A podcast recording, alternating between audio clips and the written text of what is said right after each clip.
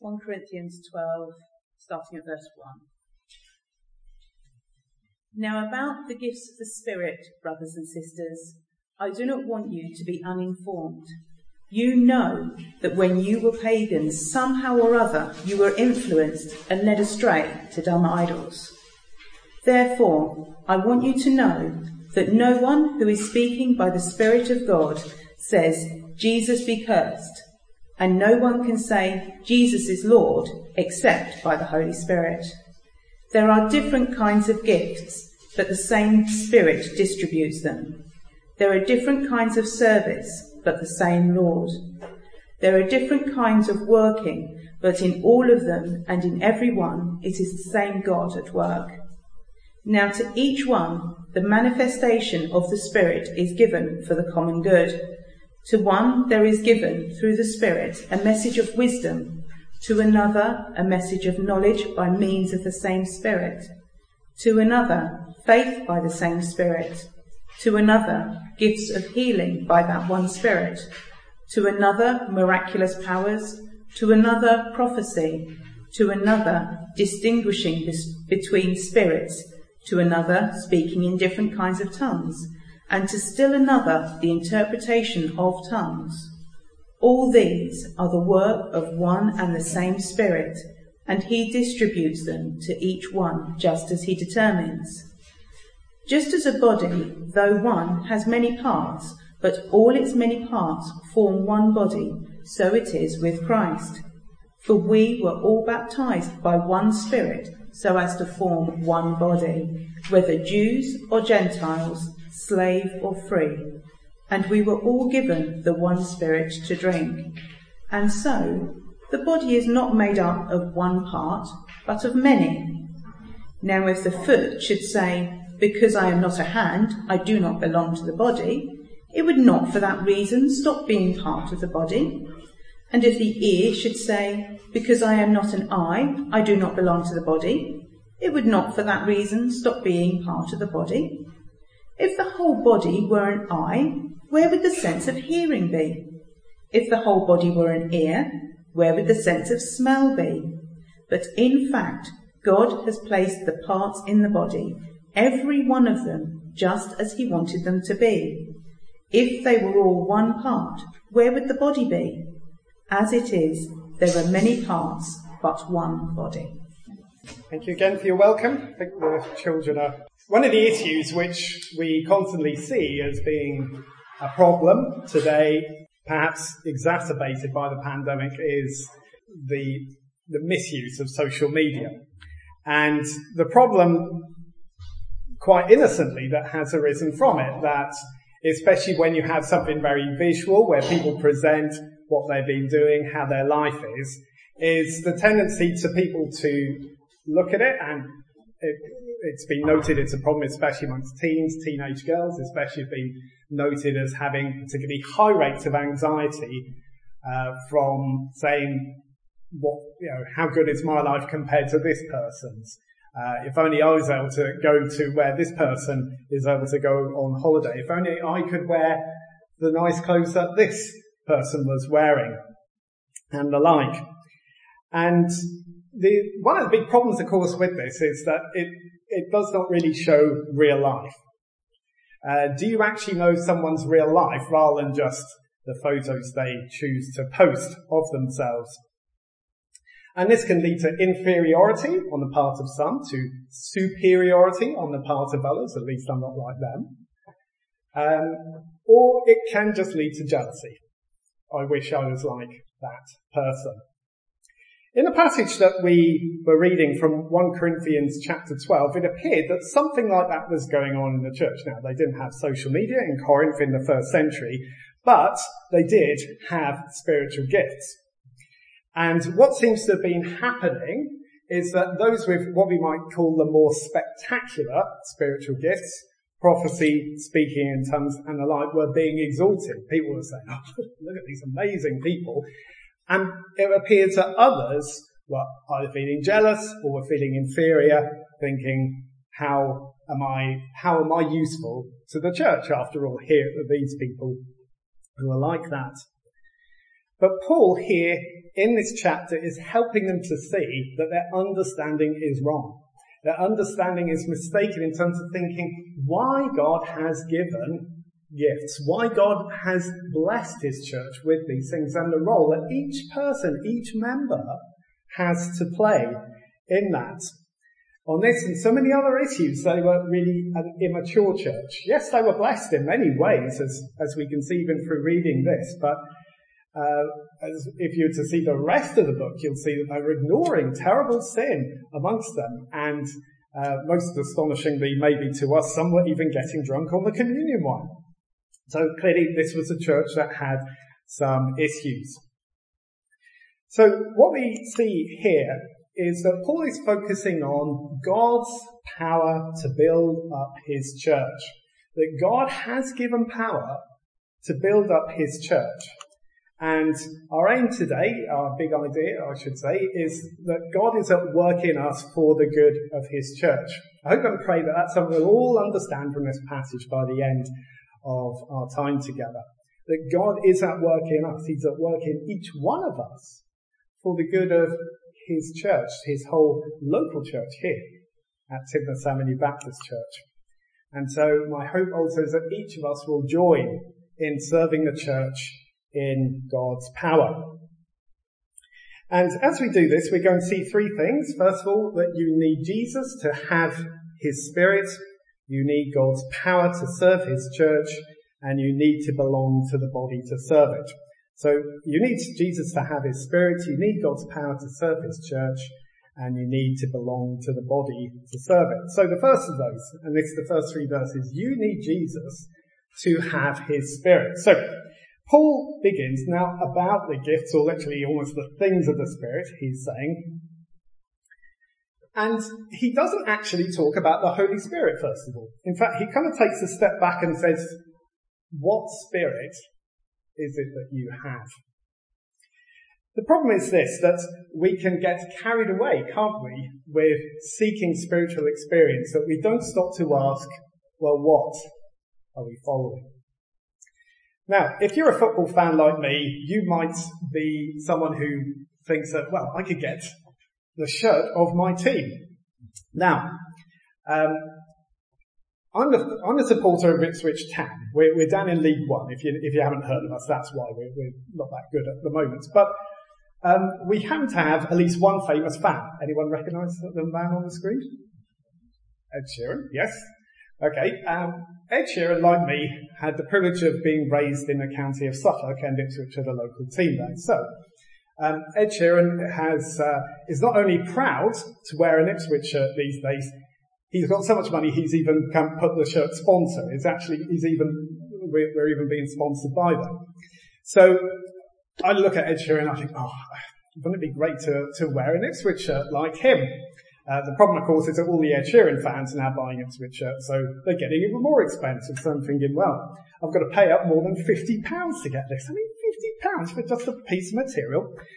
I wonder if I can get a cheaper version, do you think? Now, I'm not aware of Ipswich ones being like this, but bigger teams such as Barcelona, there are often knock-off versions of them, cheaply produced versions that you can buy if you know where to look. And this graphic's already been produced by someone who's very concerned that you understand the difference between a fake one and a real one. The fake one, the colour is probably going to run, the material probably won't be so good, and so even though you're paying less, you're not getting as good a product as the real one, or so they would have you believe. Anyway, this though helps us, I think, to understand a bit about what's going on in what Paul is saying in these verses here. I encourage you to take a look at verses 1 to 3. Now, about the gifts of the Spirit, brothers and sisters, I do not want you to be uninformed. You know that when you were pagans, somehow or other, you were influenced and led astray to dumb idols. Therefore, I want you to know that no one who is speaking by the Spirit of God says Jesus be cursed, and no one can say Jesus is Lord except by the Holy Spirit. What Paul is trying to put his finger on here is, which Spirit, which God are you actually worshipping? If you claim to know God, if you claim to have had an experience of the Spirit in your life, well, which one is that. Now, in the case of the Corinthians, he knew that they were from backgrounds where they had worshipped idols, literal statues or images. And maybe as part of that worship, some of them had had deep spiritual experiences. But Paul here is saying, well, that was then, and this is now. Now, the important thing is to see, are you actually a follower of Jesus or not? And he says that in verse 3, I want you to know that no one who is speaking by the Spirit of God says Jesus be cursed. Now that may sound an extraordinary thing to us, indeed it's rather puzzling what Paul means there. But the point is he's saying that a true follower of Jesus, someone in whom the Holy Spirit lives, will not speak against Jesus. Now people today may not be quite so outspoken in their views, but we may get people who will say Jesus was a good teacher. We may have friends, especially our Muslim friends, who say Jesus was a prophet. There may be our Jehovah's Witness friends who say, well, Jesus was an angel. He was like an exalted figure, but not truly God. But Paul's question is, what do you make of Jesus? Who do you say he is? And he says quite emphatically here, no one can say Jesus is Lord except by the Holy Spirit. Now, he's not just saying you can mouth those words, Jesus is Lord. Of course, we all know anyone can be taught to say virtually anything. But what he's saying is, you cannot say from the heart, Jesus is Lord, except by the Holy Spirit. It's only the Holy Spirit who brings God's life to you, so that you recognize Jesus as Lord. But what does he mean by that phrase, Jesus is Lord? If you were to turn, especially if you've got a church Bible, you should be able to flick over the page to 1 Corinthians chapter 8. And there, Paul says this in verses 4 to 6. 1 Corinthians 8, verses 4 to 6. So then, about eating food sacrificed to idols, we know that an idol is nothing at all in the world, but that there is no God but one. For even if there are so-called gods, whether in heaven or on earth, as indeed there are many gods and many, listen to this, lords, yet for us there is but one God, the Father, from whom all things come and for whom we live. And there is but one Lord, Jesus Christ, through whom all things came, and through whom we live. Paul's point is that you may be worshipping another God that is Lord in your life. The word could also mean like a ruler. And one of the things that early Christians were being encouraged to say is that Caesar, the Roman emperor, he is Lord. He's the one who rules over our lives. But Paul's point here is that only Jesus is our God. Only Jesus is our Lord, the one who rules over our lives. So when he says, you can only say Jesus is Lord by the Holy Spirit, he means that you need God's Holy Spirit to work in you so that you can reject all other gods and lords over you and say, those things may matter, they may be important, but they're not my Lord. Only by the Spirit can you say that Jesus is my only ruler, Jesus is my only God. So, back to 1 Corinthians 12 then. Paul's saying that's why you need the Holy Spirit, and that's how you recognize the work of the Holy Spirit. It's not, in the end of the day, down to having great spiritual experiences of one sort or another. God may bless you with them. But does the work of the Spirit lead you to say Jesus is Lord? Does the work of the Spirit lead you to live with Jesus as Lord? If we were to examine your life, if we were to examine your bank balance, if we were to examine your time, if we were to examine where you put your efforts, would there be evidence to show that Jesus is Lord of your life? So Paul's point here is that following Jesus as Lord alone shows the genuine work of the Holy Spirit. Following Jesus as Lord alone. This is what shows the genuine work of the Holy Spirit. Don't follow the fakes. Don't follow the knockoffs of the world around you, or that might attract you to another form of spiritual experience. Beware of saying that I am my own Lord. Beware of thinking my work is my Lord. Beware of thinking my desire for a better life is my Lord. Rather, place your life in Jesus' hands. And with his help, ask that he will show you to you that he alone can be Lord of your life, and that all other lords are idols, are fake gods who cannot deliver what they promise. So we've seen that you need Jesus to have his Spirit. But we now go on to see in verses 4 to 11 that you need God's power to serve his church. So granted, let's say you're a believer, that you are someone who follows Jesus. What difference does that make in terms of how you serve him? Paul describes this in verses 4 to 11. So beginning with verses 4 to 6, there are different kinds of gifts, but the same Spirit distributes them. There are different kinds of service, but the same Lord. There are different kinds of working, but in all of them and in everyone, it is the same God at work. Notice what Paul is saying. There are different kinds of gifts. God has so arranged different people to be different members of the church and given each of them different gifts. We are not meant to be like cookie cutters all the same in the church. Rather, God's way is to bring unity to it. Notice how he talks about the Spirit, the Lord, a reference to Jesus, and God, the Father.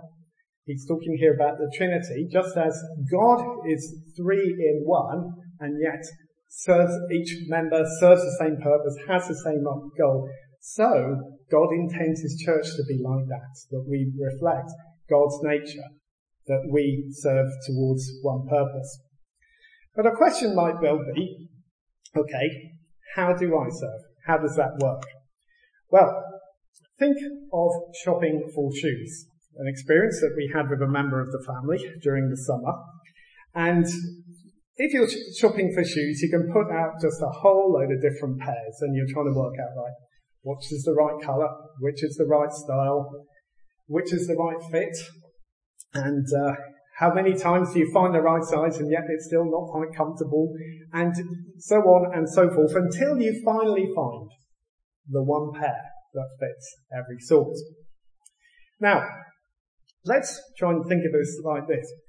It seems that this can help us to understand the way God has given gifts to his church. Namely, let's think of it that each of us is given a pair of shoes, but they might not fit us, but they will fit somebody else. In other words, God so equips us with his gifts that we, by bringing, so to speak, our gifts with us, we can serve and bless somebody else, hopefully more than one person. Maybe the shoes will fit more than one person. But the point is that God gives his gifts because he knows what his church needs. And so the question is, are we willing? Are we prepared to step up and to serve and to share the gifts that God has given us? Now, in the list that he goes on to give in verse 7 to 11, notice this. Now, to each one, the manifestation of the Spirit is given for the common good. Each one of us is given that pair of shoes. Each one of us is given a gift. And that is for the good of everybody in the church. To one there is given through the Spirit a message of wisdom, to another a message of knowledge by means of the same Spirit, to another faith by the same Spirit. And so he continues listing the different gifts and concluding all these are the work of one and the same Spirit, that emphasis on unity, and he distributes them to each one just as he determines. So God determined that you should have that particular pair of shoes, that particular gift by which you can serve his church. And he determined that that should be for the good of someone else or others in the church. In that passage that we began our meeting with in Ephesians chapter 4, Paul explains there to the church how this works. Ephesians 4 verse 16 we read, "From him, that is Christ, the whole body," speaking of the church, "joined and held together by every supporting ligament, grows and builds itself up in love as each part does its work." God's intention then is that the way a church grows, the way a church works, is by each part, each member stepping up and serving and using what God has given you for the good of others, for the good of one another. So, for instance, if I'm coming here and I may be feeling down, I may have had a bad week, things might not be going well, one of you can say an encouraging word to me that can help me. If I stay at home, I don't get that. If you stay at home, I don't get that. But if I come and you come and we form part of the body, your encouraging word can build me up.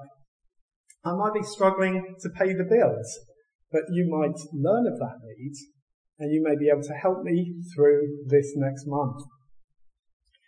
I might not see how Jesus will make a difference to my friends. I might be struggling to think, how do I talk about Jesus to them? And you can show me about how you have found it helpful to share Jesus with your friends. I might have a big decision to make, and I really don't know what to do, but you might be able to share with me some wisdom about how you have faced such decisions in your life. Again, I need to be coming, I need to present my need.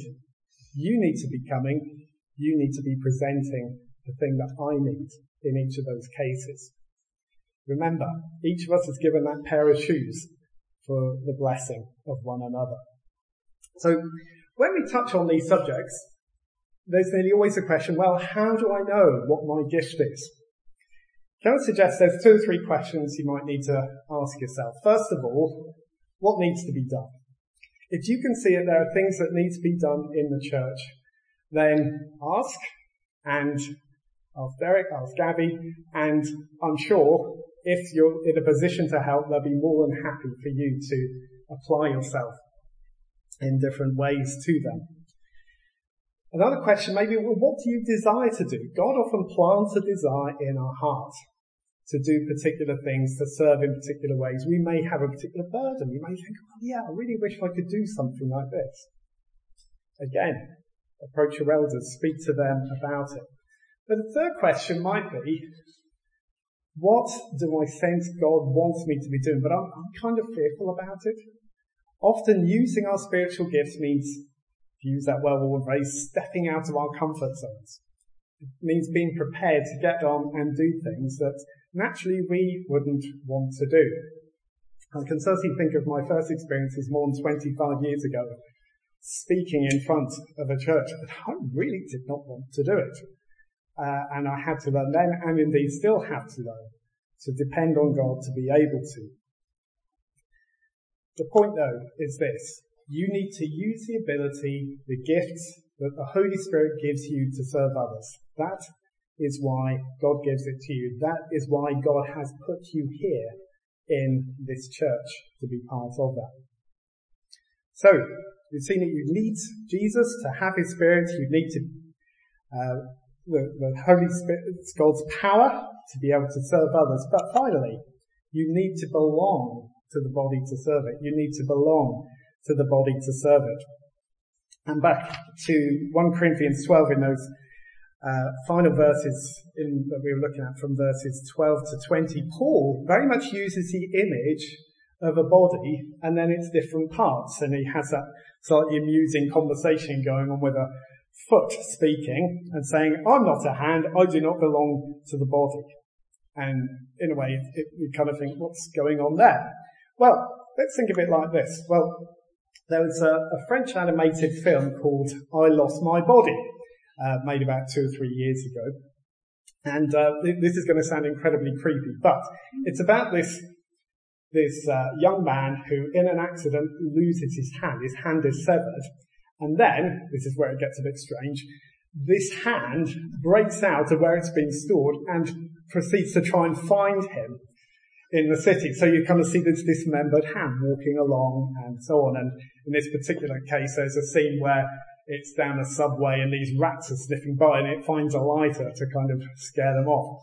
But we find, understandably, the idea of a disembodied hand moving around a little bit creepy, a bit strange, because we know that a part of the body belongs on the body.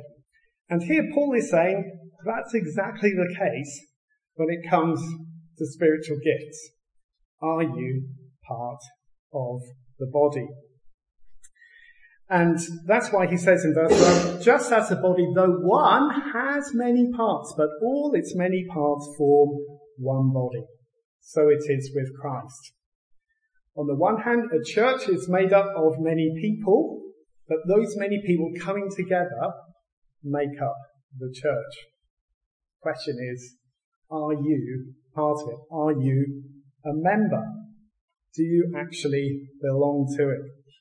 As we've just seen, God gives each of us a gift. God gives each of his followers, the followers of Jesus Christ, a gift by which to serve his people, to serve within the church.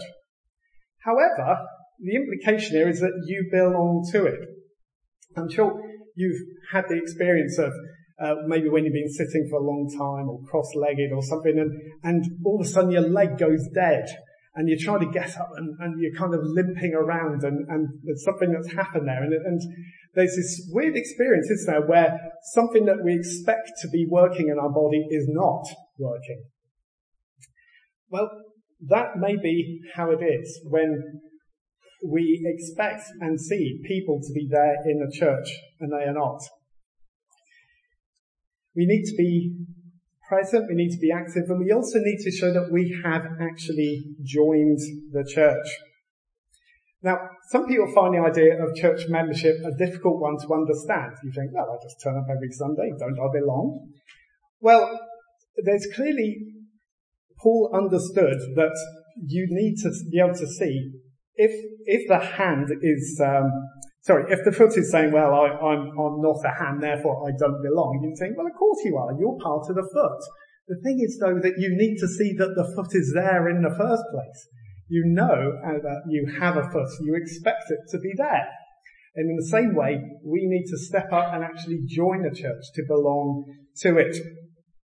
And certainly we can see this earlier in 1 Corinthians where Paul, trying to deal with an issue in the church where it was needed to exclude a member, writes this, what business is it of mine, this is chapter 5, verse 12, what business is it of mine to judge those outside the church? Are you not to judge those inside? The point is that there is, at some point, there has to be a dividing line. Who is inside the church? And who is outside. You can't say this person no longer belongs to the church unless you actually know who is part of it. And that's why it's important that we step up and seek to join the church. So, be part of the body. Ask about becoming a church member. Speak to Abby, speak to Pastor Derek if you haven't about being a member of the church. It may be that you haven't been baptized. Maybe you're not even a believer of Jesus yet. You need certainly to go through those first. But the important thing is, are you actually part of the body? Ask about becoming a church member and ask how you can serve. So, we've seen that God is at work in us for the good of his church. It should be thrilling. It should be considered an incredible privilege that God should choose to use me to be part of his purposes. He uses the local church to spread the good news of Jesus, to show his glory in the world. Is that an incredible privilege? It should move us to see that God has set his love on me and he wants me to be part of his body. And if that's the case, well, if you already have Jesus, you have his Holy Spirit. If you believe in Jesus, you have his Holy Spirit living within you. And therefore, you need the power of the Holy Spirit to serve his church. You have that opportunity to step up and serve. But you need to belong to the body to serve in it. You need to say, yes, I'm committed. I now belong to this church. I'm willing to commit myself to this. And I believe that Pastor Derek is going to be looking at what it really is to be a church member in the coming week. So I trust and hope that you'll be learning more about that. Shall we close in prayer and then we'll sing our closing hymn?